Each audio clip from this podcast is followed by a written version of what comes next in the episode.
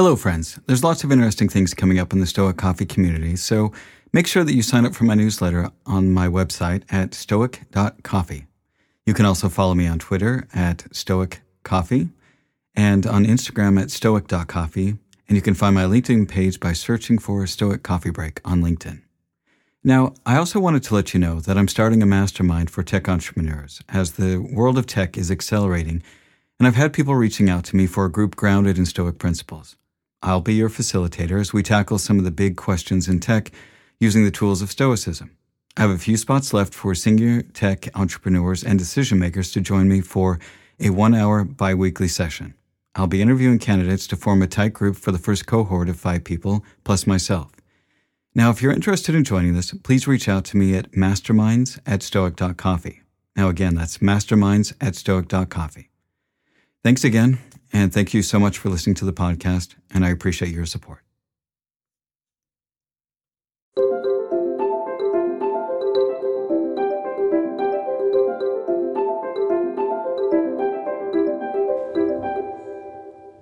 Hello, friends, and welcome to Stoic Meditations. Today's episode The Neutrality of Circumstances.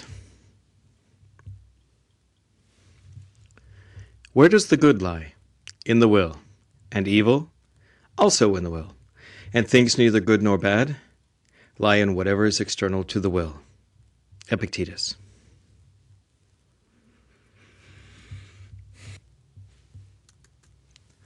The Stoics talk a lot about the fact that it is not circumstances and events outside of ourselves that make us happy or sad, but how we view them. And here, Epictetus is reminding us that good and bad are simply our own judgments, and that things external to us, events and circumstances, are neither good nor bad. Those things outside of ourselves are neutral. They're just the things that happen in life. In other words, the universe is not out to get you. How many times have you thought in a tough situation that if only this thing wasn't happening to you, then you could be happy? When you wish for something to be better, and then you would be happy, you're the one setting conditions on what will make you happy. You're the one that's setting limits on what can make you happy. And why can't you choose to be happy regardless of what's going on around you? Think about it this way if you say, if I only had more money, I'd be happy, then you've placed happiness outside of your control. And let's say that instead you choose to set a lower limit of your happiness to just being alive or being able to breathe. Then you're immediately happy. Years ago, I was working for a struggling company and I had just been recently divorced. And the company was going through some struggles and was bouncing some of my paychecks. And at one point, I only had $17 to my name to last me for a week.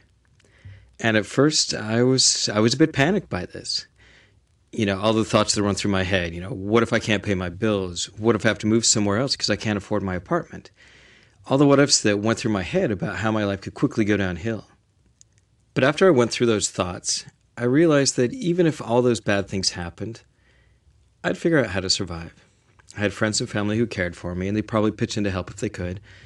And even if I had to take a lower paying job, I could get by. And realizing that I could make it through and that I was still in control of my life made me a bit happier, and I was able to let go of that stress. So the next time you find yourself saying, ah, if only this thing would happen, then I'd be happy, I challenge you to change your limits of what's going to make you happy. And that's Stoic Meditations for today. Have a great day.